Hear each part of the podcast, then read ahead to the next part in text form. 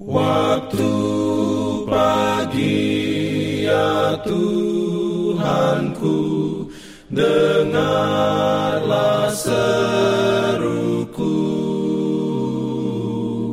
Melayang doa yang sungguh Memandang padamu Selamat pagi pendengar Radio Advent Suara Pengharapan.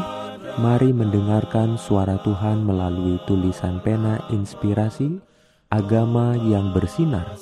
Renungan harian 16 Mei dengan judul Keegoisan menimbulkan ketidakpuasan.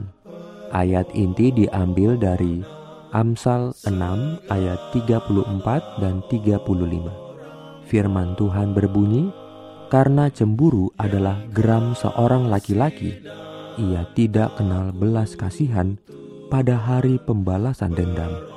Ia tidak akan mau menerima tebusan suatu pun, dan ia akan tetap bersikeras betapa banyak pun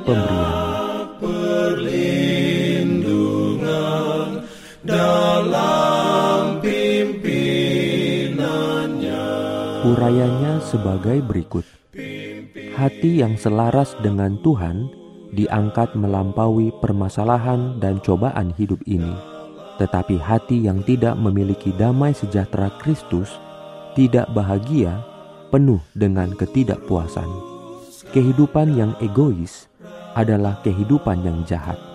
Nafsu yang tetap ganas dan panas oleh bisikan iblis adalah sumber air yang pahit, yang selalu mengirimkan aliran kepahitan untuk meracuni kehidupan orang lain. Mereka yang menyerah pada kuasa iblis tidak memperoleh kebahagiaan. Mereka tidak pernah puas atau beristirahat. Mereka tidak puas, ragu-ragu, dan mudah tersinggung. Tidak tahu berterima kasih dan memberontak. Prinsip orang-orang duniawi adalah untuk mendapatkan semua yang mereka dapat dari hal-hal yang fana dalam hidup ini Cinta egois terhadap keuntungan adalah prinsip yang berkuasa dalam hidup mereka. Tetapi kegembiraan yang paling murni tidak ditemukan dalam kekayaan atau di mana ketamakan selalu didambakan, tetapi di mana kepuasan berkuasa dan di mana kasih yang rela berkorban adalah prinsip yang berkuasa. Ada ribuan orang yang menjalani hidup mereka dalam pemanjaan dan yang hatinya dipenuhi dengan teguran. Mereka adalah korban dari keegoisan dan ketidakpuasan dalam usaha yang sia-sia untuk memuaskan pikiran mereka dengan pemanjaan. Tetapi ketidakbahagiaan tampak di wajah mereka dan di belakang mereka adalah gurun pasir karena jalan mereka tidak berbuah dalam perbuatan baik. Amin. Diberikannya dalam pimpinannya. Pimpin aku.